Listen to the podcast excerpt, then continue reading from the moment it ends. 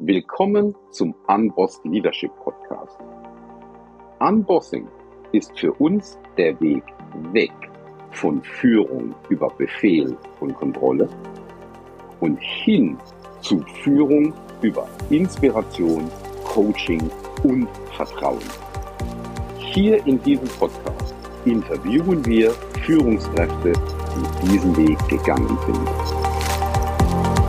Ja, also willkommen zu unserer heutigen Podcast-Folge äh, mit Oliver Sova.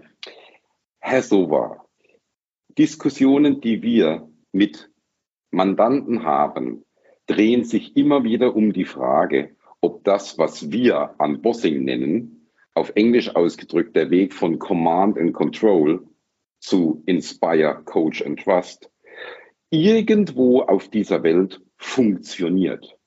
Also ich bekomme immer wieder die Frage, Thomas, zeig mir mal Beispiele ja, von äh, Unternehmen, die jetzt nicht äh, Mini sind mit fünf oder mit zehn Mitarbeitenden, sondern von größeren Unternehmen, wo das funktioniert.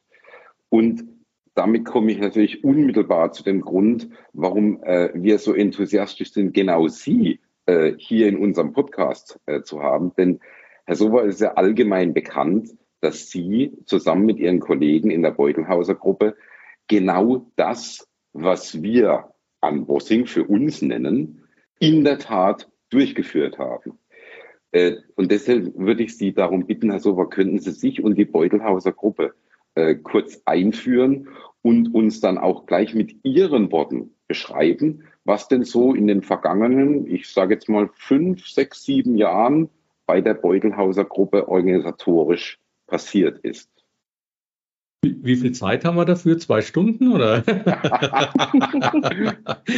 was, wir, was wir insgesamt so vorgesehen haben, ist so 25 bis 30 Minuten so eine typische äh, Morgen, äh, sagen wir, äh, Joggingstrecke oder eine typische Morgen-Autofahrt äh, zu, zum, zum Arbeitsplatz. Ja. Also herzlichen Dank auch nochmal für die Einladung an Sie beide mache das auch gerne, weil ich auch so das Gefühl habe, dass wir da gedanklich auf der gleichen Wellenlänge liegen. Ja. Äh, zwei Sätze zu meiner Person. Oliver Sova, 54, bin einer von den drei Geschäftsführern hier im Haus. Meine beiden Kollegen, die sind gleichzeitig auch Gesellschafter und äh, das ist in der Regel sehr positiv, weil wenn wir drei Dinge entscheiden, äh, dann ist es entschieden, dann gilt es auch fürs Unternehmen, da gibt es keine anderen Gremien. Ähm, das macht, glaube ich, auch ähm, den Erfolg letztendlich ein Stück weit aus. Ja. Wir sind ein großes mittelständisches Unternehmen. Wir haben mittlerweile 1500 Leute an 27 Standorten, machen in etwa 600 Millionen Euro Umsatz.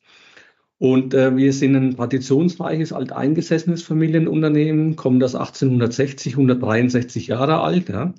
Mittlerweile in sechster Generation Familien geführt sehr viel Tradition, sehr viel Stahl und Eisen. Wir verkaufen, wir vermieten und beservicen Investitionsgüter, also Baumaschinen, Flurförderzeuge und Kommunaltechnik. Und mittlerweile auch viel mit digitalen Lösungen und äh, sehr erfolgreich, denke ich auch. Und ähm, wir haben viele Dinge seit langen Jahren oder seit vielen Jahren auch versucht zu erreichen, ähm, eher so mit den klassischen Managementmethoden. Bin mittlerweile jetzt seit 18 Jahren bei Beutelhauser auch. Das war auch schon immer mein Thema, dieses Thema Change und Kulturwandel. Aber wie gesagt, von 2006 oder so von 2008 mit viel Energie, so bis Ende 2014, sehr, sehr oberflächlich, sehr, sehr zynisch. Und ich vergleiche das immer mit so einem Werkzeugkasten, den wir da hatten. Ja, und jedes einzelne Werkzeug haben wir bestimmt zehnmal rausgeholt und versucht, äh, das irgendwie richtig anzuwenden, aber eher mit mäßigem Erfolg. Ja. Also Zielgespräche, Incentivierung, Ideenmanagement, Fünfjahrespläne, ja, Unternehmensrentabilität. Man brauche ich Ihnen nicht erzählen, da gibt es tausend Beispiele, ja, und die haben wir alle gebetsmühlenartig voller Euphorie nach bestem Wissen und Gewissen mit guter Absicht versucht anzuwenden. Und eher mit mäßigem Erfolg. Also wirtschaftlich ging es uns immer gut, ein sehr erfolgreiches Unternehmen, aber das, was wir eigentlich so wollten, auch eine Belegschaft ist immer, die, die gerne ins Unternehmen kommt, wo eine gewisse Entspanntheit da ist und eine Kundenorientierung, das war eigentlich nie so der Fall. Ja. Ähm, haben das auch begleitet mit diversen Trainern, mit diversen Unternehmensberatungen und, und, und, aber wie gesagt, mit mäßigem Erfolg. Und dann haben wir durch einen Zufall, das war eine Ein Hinweis von einem unserer damaligen Trainer ist, sich mal mit dem Reinhard Sprenger in Verbindung zu setzen. Das habe ich dann gemacht, Ende 2014. Mit dem haben wir uns dann für Anfang 2015 verabredet mit unseren Führungskräften beim Strategie-Meeting, was wir einmal im Jahr machen. Ja. Und da haben wir uns dann im Februar in, in der Bleiche, schönes Hotel im, im Spreewald getroffen, auch tolles Ambiente. Und dann hat er eingeschlagen wie eine Bombe. Ja. Und äh, ist genau, das ist mal, wenn man, man redet um Erfolg im Unternehmenskontext und wie man Erfolg auch immer definiert, Umsatz, Ergebnis, Marktanteile, wie auch immer. Dafür braucht es Verhalten von Menschen, Führung. Und da gibt es zwei Perspektiven. Das eine ist das Individuum, das ist der Mensch, und das andere ist das Thema Institution. Ja. Und wie er begonnen hat, um das Thema Mensch zu reden, da waren wir dabei, weil das ist genau, da kommt unsere Welt und Menschen motivieren und führen und begeistern und all die ganzen Dinge. Das hat er nach fünf Minuten mehr oder weniger durchgestrichen. Sagt, vergiss es nicht ganz, aber zweitrangig sagen, jetzt gucken wir uns die Institutionen an, die Rahmenbedingungen in Unternehmen, die Verhalten verursachen. Und dann fängt an, sag mal, deine Managementwelt wirklich ins Wanken zu geraten, ja, und nach ein paar Stunden ist er eingebrochen, ja. Wirklich so. Und ich sag mal, ein paar Jahre vorher hätte man das wahrscheinlich auch so in der Form gar nicht ausgehalten, ja. Ähm, und da ging ganz klar der Blick, ich sag mal, zum Thema Rahmenbedingungen, weil Verhalten von Menschen oder Menschen verhalten sich nicht so, weil sie so sind, wie sie sind, sondern die verhalten sich in der Regel immer so, wie der Kontext es vorgibt. Das heißt, wenn man Verhalten von Menschen bemängelt, dann braucht man Perspektivwechsel. Ja? Da muss man sich den Spiegel vor Augen halten und sagen, was tust du als Unternehmensleitung, dass die Menschen sich so verhalten, wie sie sich verhalten. Ja? Und es war für uns wirklich was Neues. Da, davon hatten wir noch nie was gehört ist keine Erfindung von Reinhard Sprenger, ist Systemtheorie von Niklas Luhmann. Aber Reinhard Sprenger interpretiert es eben auch entsprechend. Und so sind wir dann losgetigert und haben dann die Woche drauf mal begonnen, all die Dinge aufzuschreiben, die uns selber, unseren Leuten beim Beutelhauser jeden Tag die Motivation rauben. All die ganzen Dinge, wo man gegen die Tonne tritt und sagt, Abteilungsbesprechung, Provisionierung, Investitionsanträge, alles, was es da so gibt, Montagsbesprechungen, hunderte von vielen, vielen Dingen. Ja. Und das war innerhalb von ein paar Stunden, waren da Blöcke wirklich papierweiß beschrieben von Dingen, wo wir gewusst haben, da schießen wir uns eigentlich ins Knie und merken es nicht mehr dabei. Ja. So, und äh, dann haben wir begonnen, dann zu überlegen, also wenn das jetzt so ist, wie es ist, ja, wie, wie kriegst du das eigentlich geändert? Ja? Und dann lernt man auch immer so klassisch, okay, dann musst du irgendwie Unternehmensberatung, ein bisschen PowerPoint und dann macht man Townhall-Meetings. Dann erklärt man den, den Leuten wieder, ich sag mal, wo der Nabel der Welt ist, ja. Und das haben wir ganz bewusst nicht gemacht, ja, sondern wir haben wirklich im kleinsten Führungskreis, eben mit dem Kreis, wo wir uns auch zum Strategie-Meeting treffen, diese Dinge besprochen und haben dann mal mehr und mal weniger, mal schneller, mal langsamer, aber all diese Dinge wirklich konsequent eliminiert. Ja. Und so hat sich das Unternehmen wirklich fundamental verändert. Wir haben gar nicht großartig darüber geredet, was wir da tun, sondern wir haben es einfach gemacht, ja. Ohne den Menschen wieder zu erklären, dass wir wissen würden, wo die Reise dahin geht. Und das sind für uns eben diese fundamentalen Erkenntnisse. Und das hat auch nichts mit zu tun, dass sich Menschen da verändert haben, ja, oder wir als Geschäftsführer. Wir sind keine anderen Menschen. Und auch wenn man über das Mindset redet, das, was sich verändert hat, ist, ist immer, dass man mehr Wissen hat. Ja?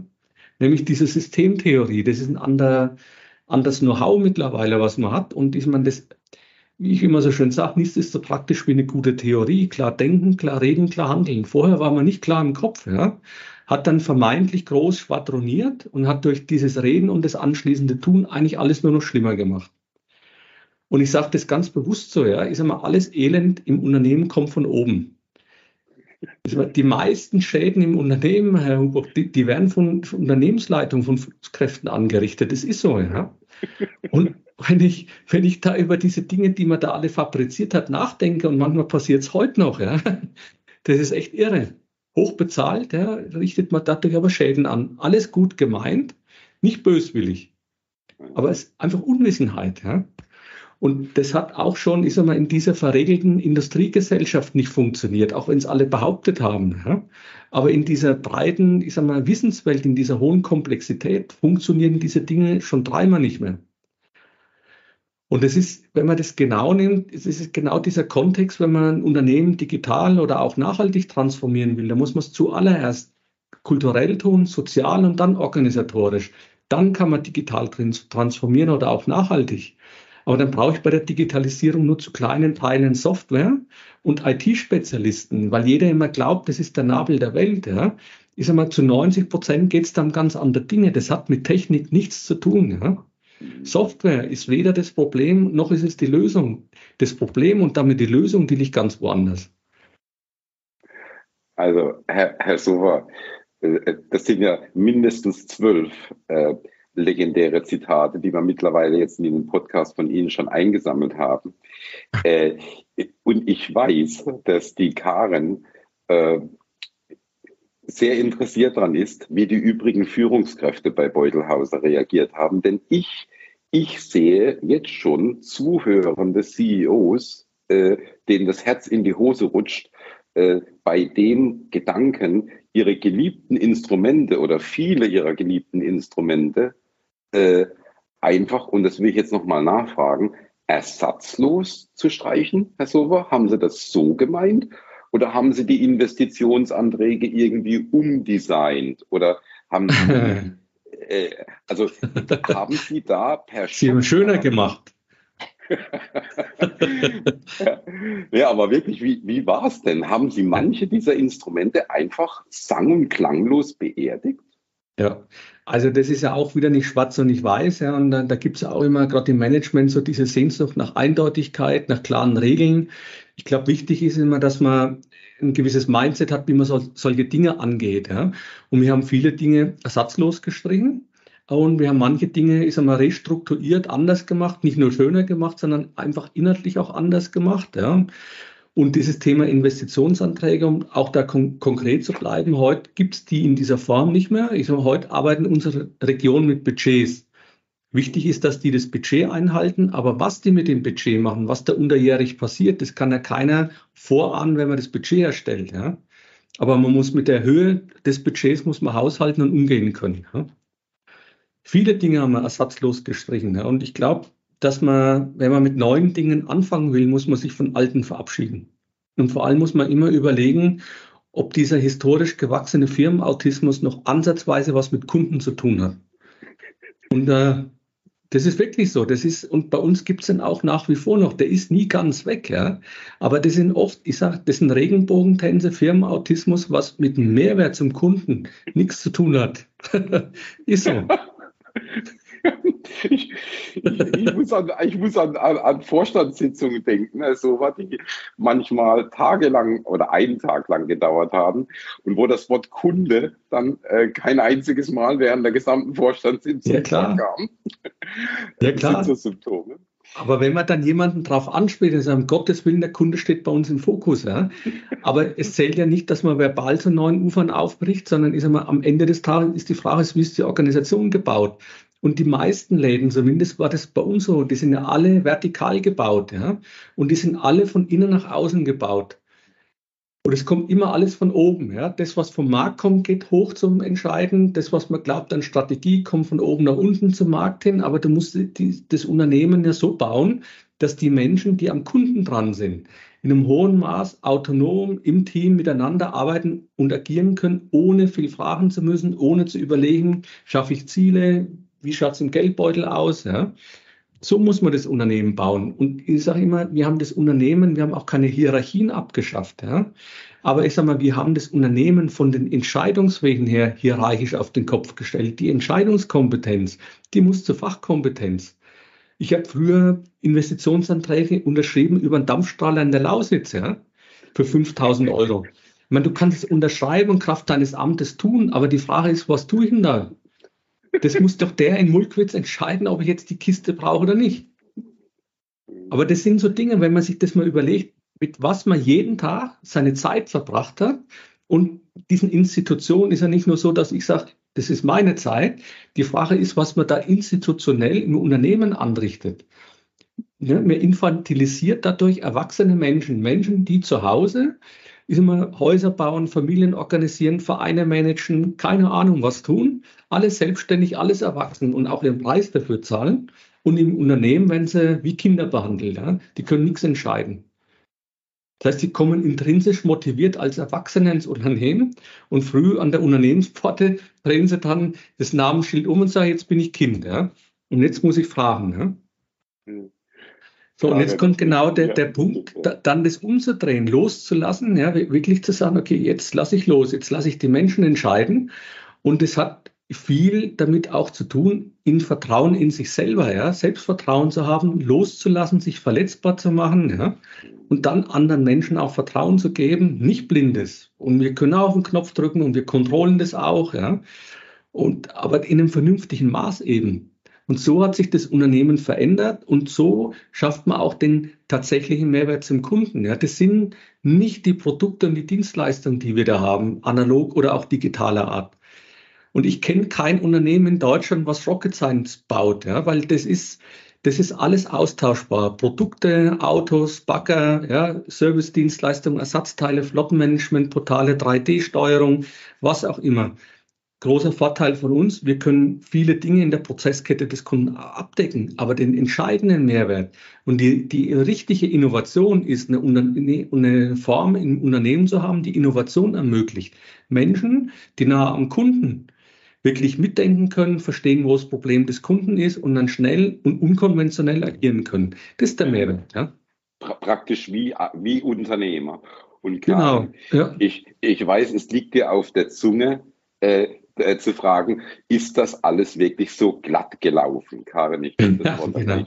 Ja. Danke, nee. danke. Thomas kennt mich schon verdammt gut. Er weiß ganz häufig, was ich denke und greift meine Fragen immer gerne schon im Vorhinein raus. Ja. Aber die Frage kommt dann auch spätestens immer an dieser Stelle, das ist klar. Und dieser, dieser Weg ist nicht leicht, ja. Und es ist kein Zuckerschlecken und es läuft nicht jeden Tag gleich, weil das hochkomplex ist. Und es ist auch nichts, wo man sagt, das ist jetzt Intus und alle laufen so. Ja, wir haben 1500 Menschen, unterschiedlichste Charaktere, unterschiedlichste Führungskräfte. Das ist ein permanenter Weg, ja, der niemals endet und mit dem man manchmal besser umgehen kann und manchmal schwieriger, ja, weil es wirklich hoch anstrengend ist. Aber wenn man dann in einer ruhigen Minute mal drüber nachdenkt und dann sagt, was gäbe es denn für eine sinnvolle Alternative? Aus unserer Sicht keine. Ja. Mhm. Aber es braucht sowas, einen Initiator und man braucht auch im Unternehmen einen Motor und jemand, der muss auch ganz oben sitzen. Und da muss sich auch die Geschäftsleitung zu diesen Dingen einig sein, in einem hohen Maß. Wir haben uns da auch gezopft, ja. Aber da ging es immer um Inhalte, nie ums Grundsätzliche. Und das ist extrem wichtig.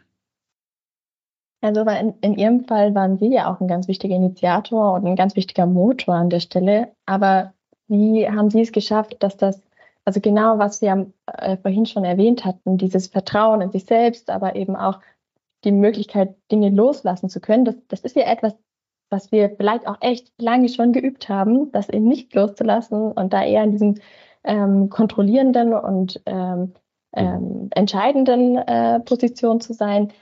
Wie sind Sie da vorgegangen, dass man genau diese Schritte an sich selbst schafft? Also wie kann ich denn selber für mich Vertrauen aufbauen und ähm, mein, meinen Mitarbeitenden jetzt das Vertrauen schenken, dass die das, äh, dass die das schaffen können? Wie sind Sie da vorgegangen? Also bei manchen Dingen, da kann man nicht vorgehen, weil das bekommt man in die Wiege gelegt oder eben auch nicht. Ähm, ich glaube, dass das sehr, sehr viel mit, mit, ja, mit Genen zu tun hat, dass das sehr viel mit Erziehung zu tun hat. Und ähm, ob, das, ob man das wirklich, wirklich will. Ja, das war bei mir schon immer so. Und äh, insofern war das für mich alles wie Wasser auf die Mühlen, ja, wie wirklich ein Boost im Training sozusagen auch. Das war für mich nichts Neues, sondern das ist was, ich, ich sage eigentlich so seit achteinhalb Jahren, ich studiere so richtig, ja. Und da steckt eben eine Philosophie dahinter, eben diese Systemtheorie. Und ich liebe das auch, ich sage mal, wie ein Reinhard Sprenger das denkt, wie der das formuliert und wie der das auch schreibt. Das ist für mich echt Lebenshilfe. Und ich lese da viel, ich mache, höre viel Hörbücher auch und reflektiere immer wieder in dem, was ich da tue, in dem, wo mir noch die Fehler passieren, um da einfach besser zu werden. Ja? Und das ist auch ein nie, nie endender Weg. Und manchmal freut man sich immer drüber, dass der Weg nie endend ist. Und manchmal wünscht man sich das einmal bei so einem Mensch, wäre so schön, wenn das alle könnten. Ja? Das wie, wie ging es den anderen, äh, gerade in, von ihren Führungskräften, die das ja auch weitertragen und die ja auch Rahmenbedingungen mitgestalten? Wie, wie ist es denen ergangen? Vom Grundsatz her, gut, ich kann jetzt in keinen von den Leuten wirklich reinschauen, ja, aber ich glaube, sehr, sehr, sehr ähnlich. Und der eine mhm. oder andere hat sich damit leichter getan, dem anderen ist ein bisschen schwerer gefallen, ja. Und ich glaube auch, dass man da, oder ich, ich gebe mir immer größte Mühe, da auch Geduld mitzubringen, weil jetzt bin ich wahrscheinlich derjenige, der sich da mit weitem Abstand am intensivsten mit auseinandergesetzt hat, aber weit weg von Fehlerfreiheit bin, ja. Und da braucht man auch Geduld, ja. Und da gibt es auch keine Perfektion. Und wenn man keine Ahnung, am Ende seines Lebens mal 40 Prozent erreicht hat oder 50. Mehr geht wahrscheinlich gar nicht, ja. Weil dafür ist einfach das Leben auch viel zu komplex und ähm, zu unterschiedlich konstruiert, ja. Herr, Herr Sober, jetzt mal ganz hart gefragt, haben Sie ein paar Führungskräfte auf diesem Weg verloren? Einige, die gesagt haben, Leute, ihr, ihr, ihr seid verrückt, ich, ich kann so nicht arbeiten. Äh, äh, ich habe die letzten 15 Jahre lang in meinem Stil das gemacht und ja. ich, ich, kann mich einfach nicht umstellen, kam das vor? Ja, aber wenige, ja. Also welche, die von sich aus die Segel gestrichen haben und welche, wo wir die Segel eingeholt haben, ja klar. Aber nicht nur bei Führungskräften, sondern generell. Aber das ist ein kleiner Teil, ja. Ich glaube, dass Menschen, und man jetzt sagen wir, das ist einfach so, bei Beutelhauser arbeiten keine anderen Menschen wie woanders, ja. Und Menschen auch, ist auch übrigens hochspannend, auch unterschiedliche Generationszugehörigkeiten. Menschen wollen vom Grundsatz her genau das Gleiche, ja? mit, mit wenigen Ausnahmen. Und Command and Control, da mag es welche geben, das sind zwei, drei Prozent der Menschen und die gibt es bei uns auch. Und solche braucht man auch ein Stück weit. Ja. Man braucht nicht nur die Fackelträger, sondern einfach auch die, die ganz normal da reinkommen und stinknormal ihren Job machen. Das ist ja nicht verkehrt. Aber die meisten wollen, ich sag mal, in einem hohen Maß autonom arbeiten können. Ja? Und es gibt so viele Beispiele, ja, überlegt gerade so, oder fällt mir gerade so ein, Corona vergisst man immer so schnell, März 2020, Lockdown. Wir haben da von, von heute auf morgen, ist immer, gut, im Technikerbereich kann man nicht remote arbeiten, aber die Indienstkräfte, wir haben über 300 Leute bei uns von heute auf morgen ins Homeoffice gestellt. Ja. Aber das, aber das Problem oder die Lösung war ja gar nicht die Technik, das nicht das Notebook, der VPN-Zugang und des Teams, sondern das ist das Vertrauen. Ja? Wir haben keine Zeiterfassung, wir lassen die Menschen arbeiten, wir haben auch keine Software installiert, wo man die Tastaturbewegung oder die Maus, ob der schläft oder ob er am PC ist. Ja? Das ist eine kulturelle Frage. Ja? Und das ist uns gelungen, weil wir mittlerweile eine Kultur haben, wo man eben so arbeiten kann. Und das steht heute unseren Leuten nach wie vor frei, ohne Regel nicht zwei Tage oder drei Tage. Da gibt es welche, die arbeiten vier Tage, manche sogar fünf, manche, die sind jeden Tag da. Das entscheiden die im Team zusammen, wer wann wo wie arbeitet. Ja? Ja, Karen, äh, jetzt kommen wir ja wieder zu unserem interessanten Punkt. Äh, äh, ich habe dir ja auch schon ein paar Mal Fälle erzählt aus meiner CEO-Vergangenheit, wo es Leute gab, bei denen ich dachte, meine Güte, da kommt kein kein unternehmerischer Drive, da kommt nur passives sich Befehle abholen, ja, äh, wo du dann manchmal diesen Instinkt hast, äh, ich würde sie oder ihn am liebsten mal kurz durchschütteln, ja, was du natürlich nicht, äh, nicht tust. Und dann, wenn ein anderes Umfeld äh, geboten wird, du auf einmal schockiert bist, wie unternehmerisch und dynamisch dieselben Leute auf einmal sind äh, Karin. Ja? Wir, haben, wir haben solche Sachen äh, öfter mal diskutiert. Ja, ein Low Performer kann in einem anderen Arbeitskontext plötzlich ein High Performer das, sein. Ganz verrückt. So. Ja, das kann man sich in dem Moment kaum vorstellen. Ja, deswegen macht es auch keinen Sinn, sich Zeugnisse anzugucken oder mit Referenzen zu reden, wenn jemand sich bewirbt. Ja? Verhalten ist kontextabhängig. Und ich habe das so oft erlebt, auch in meiner Jungheinrich-Zeit, wenn du dann als leitender Angestellter irgendwo hinkam, sagt, okay, da musst du den und den entsorgen, sage ich, entsorg niemanden, ich gucke mir jetzt erstmal alles an, ja. Und plötzlich hast du den Rahmen verändert und plötzlich war ein ganz anderes Verhalten da, ja. Und deswegen wird auch, das ist, da wird immer so viel erzählt über das Thema Authentizität, ja. Ich sag mal, Authentizität wünscht man sich so lange, bis man ersten Menschen trifft, der wirklich authentisch ist. Das, das ist wirklich so, ja, weil Verhalten ist immer kontextabhängig und jeder von uns spielt eine Rolle, ja. Und ich spiele hier eine andere Rolle wie zu Hause. Aber das hört sich immer so schlecht an. Das ist gar nicht schlecht, im Gegenteil. Sondern das ist immer diese Rollen, ja, oder diese Positionen, die man da hat, die müssen halt in einem hohen Maß mit seinem natürlichen Verhalten übereinstimmen. Aber ich werde auch hier auch nicht als Oliver Sober eingekauft, sondern ich werde als Geschäftsführer eingekauft. Ich habe, eine, ich habe einen Job zu erledigen, eine Rolle zu erledigen. Jeder von uns, ja. Und das ist ja meistens für uns auch was sehr Gesundes, dass wir in unterschiedlichen ja. Kontexten unterschiedliche Rollen spielen dürfen. Ja, klar. Und dass natürlich auch was anderes von uns erwartet wird. Hätten Sie für mich eine, eine Situation, in der Sie gemerkt haben mit, okay, das, was wir hier gerade tun, das hilft, das wirkt. Und am liebsten hätte ich das in so einer echt konkreten Situation, wo Sie vielleicht mit einem Mitarbeiter oder mit einer Führungskraft gesprochen haben. Haben Sie, haben Sie da eine Erinnerung dran, wo Sie gesagt haben mit, ah wow, okay, das ist der richtige Weg für uns? Viele. Da, da kann ich Ihnen x Beispiele Perfekt. nennen. Ein gutes, gutes Beispiel ist immer ein Staplerverkäufer bei uns aus Dresden. Ja.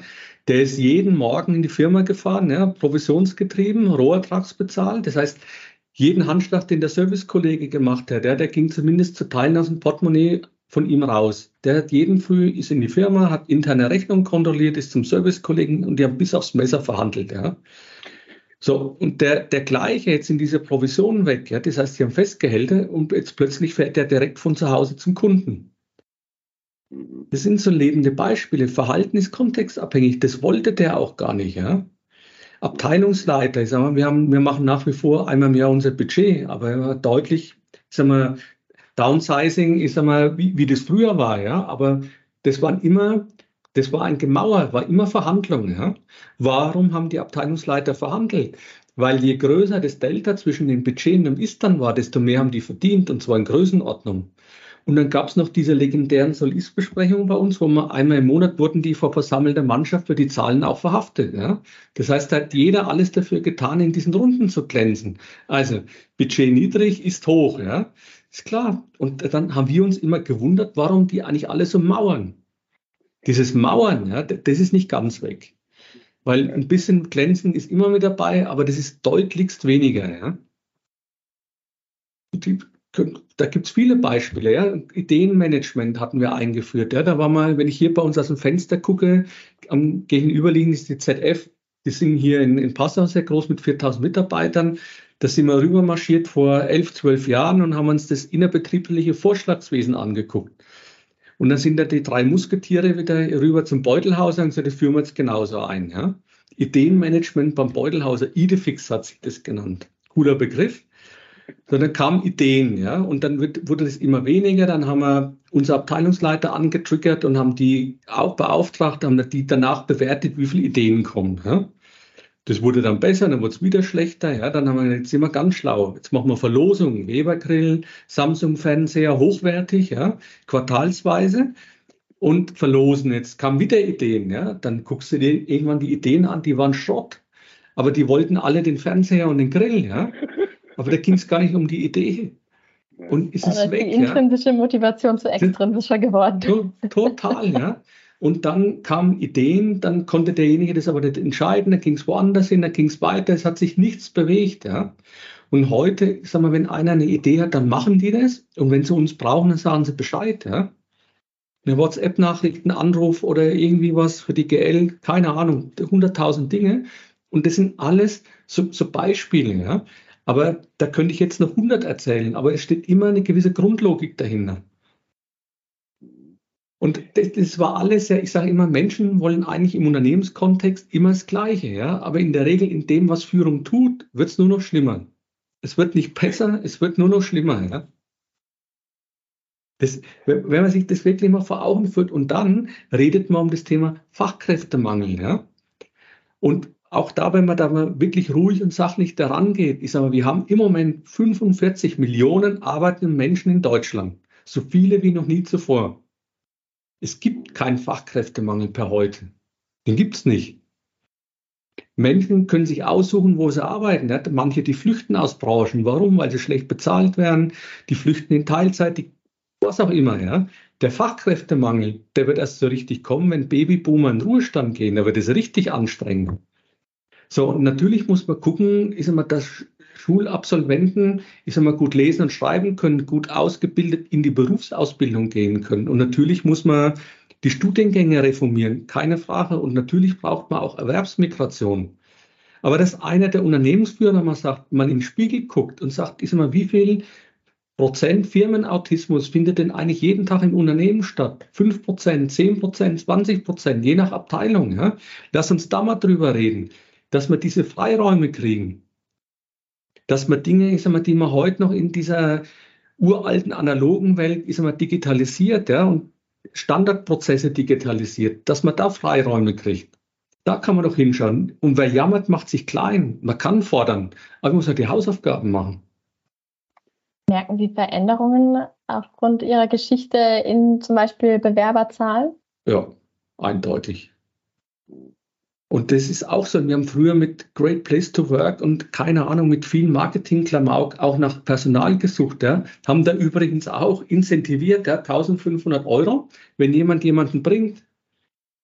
Das ist die systematische Zerstörung von Sinn. Ja. Wir zahlen unsere Leute und heute bringen die zwei Drittel der Bewerber kommen aufgrund von Mundpropaganda, von Empfehlungen von unseren Leuten. Aber das machen die, weil sie es als sinnvoll empfinden. Ja? Deswegen tun die das auch. Und auch über LinkedIn, ich mache da viel auf sozialen Medien auch. Und mittlerweile haben ja auch Menschen, die sich bei uns bewerben, sagen, keine Ahnung, erst mal gucken, ich will zum Beutelhauser. Ja? Mhm. Mhm. Herr Sober, unsere Zielgruppe sind ja Führungskräfte, aber auch äh, angestellte CEOs und Unternehmenseigner. Und mhm. wenn ich jetzt mal in die Richtung Gebrauchsanweisung äh, gehe, äh, da sage ich jetzt mal etwas, was für uns fast geschäftsschädigend ist, aber ich habe sie schon so verstanden, dass sie ohne PowerPoints und äh, Heerscharen von Beratern das durchgezogen haben. Ja. ja. Ja. Und ja. Äh, wenn ich jetzt mal weitergehe, Herr Beutelhauser, wir stellen uns jetzt mal einen Hamburger mittelständischen, äh, äh mittelständische Unternehmerin oder Unternehmer vor, sagen wir auch so 1000 oder 1200 Mitarbeiter und äh, sie ist sehr inspiriert von dem, äh, was Sie jetzt da gerade erzählt haben, auch ein bisschen ängstlich, ja, sage ich mal, mhm. weil man ja die Dinge die man über 10, 15 Jahre, die einen vermeintlich erfolgreich gemacht haben, äh, zum Teil aufgeben muss. Ähm, wie, wie fängt man sowas am besten an? Ich, ich weiß, Sie haben erzählt vom Geschäftsführungsgremium, das praktisch in Klausur, Sie, Sie, Sie, Sie waren sich selber bewusst, was eigentlich die Dinge sind, die Ihre Mitarbeiter äh, äh, denn so frustrieren. Aber wie fängt man es denn an, Schritt für Schritt? Also, Und, oder was sind die größten hm? Fehler? Entschuldigung, was ja. sind die größten Fehler, die man, die man auf jeden Fall vermeiden sollte? Also ich verstehe die Frage, aber die zu beantworten ist wirklich schwer, ja, weil ich meine, da gehört eine eigene Lebensgeschichte mit dazu, da gehört viel Glück und viel Schicksal dazu, Dinge, die im Leben passieren, ja, weil das war also mal die Bekanntschaft mit dem Reinhard Sprenger, aber hätten wir den vor fünf Jahren kennengelernt, haben wir gesagt, was denn das für einer, ja. Ähm, wir hatten eine gewisse Geschichte. Ein Jahr später oder eineinhalb Jahre später ist unsere ERP-Einführung so richtig krachen äh, auf die Füße gefallen, ja. Die im Nachgang betrachtet auch wieder gut war, eine gute Investition war, wahrscheinlich die beste überhaupt, weil ohne diese Schmerzen, ohne diese Eisenbahnschienen auf den Füßen, ja, hätten wir uns vielleicht auch nicht so schnell bewegt, wie wir uns jetzt bewegt haben, ja. Und deswegen, da sucht man ja auch immer so nach Blaupausen. Die gibt's nicht, ja. Ich glaube, dass da jeder seinen ganz eigenen Weg gehen muss. Aber bevor man einen Weg anfängt zu gehen, und davon bin ich felsenfest überzeugt, ist es wichtig, dass man im hohen Maß die Theorie verstanden hat. Und das ist Niklas Luhmann, das ist die Systemtheorie. Da gibt es einen Reinhard Sprenger, der das immer vorzüglichst aus meiner Sicht interpretiert. Da gibt es aber andere noch bekannte Namen, ein Wolf Lotter. Da gibt es Intrinsify mit dem Lars Vollmer und Marc Poppenburg, auch noch ein paar andere Leute. Ja. Ähm, weil da hat auch nicht jeder einen gleichen Zugang zu den Leuten. Ich, da muss jeder seinen ganz eigenen Weg finden. Blaupausen werden da nicht funktionieren. Ja? Und wenn man einen Fehler macht, äh, dann startet man zu schnell unklar in der Theorie. Und der zweite Fehler ist es, und wenn mich einer fragt, was würdest du eigentlich anders machen, ist immer, ich würde den Weg noch schneller, noch radikaler, noch mutiger gehen. Mhm. Nicht, nicht langsamer, noch abwartender, noch mehr Menschen auf der Reise mitnehmen wollend, ja, das nicht, eher noch klarer, noch mutiger, noch konsequenter. Wow. Weil ich nehme an, weil Sie sagen, die Ergebnisse stellen sich recht schnell ein. Also man muss da nicht das, monatelang warten. Nee. Das ist auch so was. veränderst du Rahmenbedingungen, dann verändert sich Verhalten von Menschen ganz schnell. Ja? Weil man glaubt ja immer, dass man, wenn man 20 Jahre in die eine Richtung diskutiert oder trainiert hat, dass man dann 20 Jahre braucht, äh, bis es anders wird. Das sind Dinge, die merkst du ganz schnell weil Menschen grundlegend anders veranlagt sind. Ja. Eigentlich sind diese, so wie Unternehmen vertikal und hierarchisch gebaut sind, das ist eigentlich grundlegend, geht es gegen das natürliche Verhalten von Menschen. Das ist, wenn man das genau nimmt, das ist, das eigentlich vollkommen irre. Ja. Und ist immer alles Elend kommt von oben. Ich meine, du brauchst auch nicht 1500 Menschen beim Beutelhauser verändern, sondern ist mal die wesentliche Veränderung war der, der Perspektivwechsel, ist aber der Blick in den Spiegel, nicht die Suche der Schuld woanders und dann selber zu sagen, was muss ich jetzt eigentlich tun? Ja? Und da gibt es auch so diese schöne Metapher zu sagen, als, als Unternehmensleitung musst du deinen Leuten, deinen Mitarbeitern ein guter Gastgeber sein. Das sagen alle, was hat der jetzt getrunken? Ja? Ein, ein guter, guter Gastgeber sein, das ist doch wie zu Hause. Ja? Zu Hause, wenn man eine Feier macht, dann lädt man die Menschen auch ein, ohne sie zu fragen, was willst du essen, was willst du trinken, welche Musik, wie soll ich dekorieren, sondern da macht man das nach bestem Wissen und Gewissen. Und wenn man das tut, weiß man doch jetzt schon, dass die Party gelingt. Und so muss man das Unternehmen bauen. Ja? Also Herr Sober, ich sage Ihnen schon mal von meiner Seite vielen, vielen Dank auch für die unterhaltsame, lehrreiche und, und bildhafte Weise, in der Sie diese ganze Transformation beschreiben. Mhm. Äh, also das ist ja wirklich ein Glücksfall. Ja? Und äh, also was ich damit meine ist, äh, Ihr Talent zum Storytelling, um es mal äh, äh ganz, ganz klar zu sagen ein Glücksfall für uns und ein Glücksfall für viele, die uns hier zuhören können. Und damit überlasse ich der Karen das letzte Wort. Von meiner Seite natürlich auch ein ganz großes Dankeschön. Äh, es war sehr lehrreich und auch nochmal so in einzelne Situationen reingehen zu können und zu hören, wie Sie darüber berichten, Ihr Menschenbild, das ganz eng damit verflochten ist, ist sehr beeindruckend. Ähm, und eine beeindruckende Reise, die Sie dann äh, begonnen haben und weiterhin gehen. Ähm, und dann bleibt es mir nur, uns ganz herzlich nochmal zu bedanken und uns zu verabschieden. Ähm, und wir hoffen auf äh, baldigen weiteren Austausch darüber. Ja, sehr gerne. War auch ein sehr interessantes Gespräch, sehr sympathisch. Und je sympathischer das ist, desto leichter geht es auch. Ja, vielen Dank dafür. Dankeschön. Liebe Hörerinnen und Hörer, wir hoffen, dass euch diese Podcast-Episode gefallen hat. Bitte checkt out unsere Website auf www.unbossing.co und freut euch auf weitere Episoden.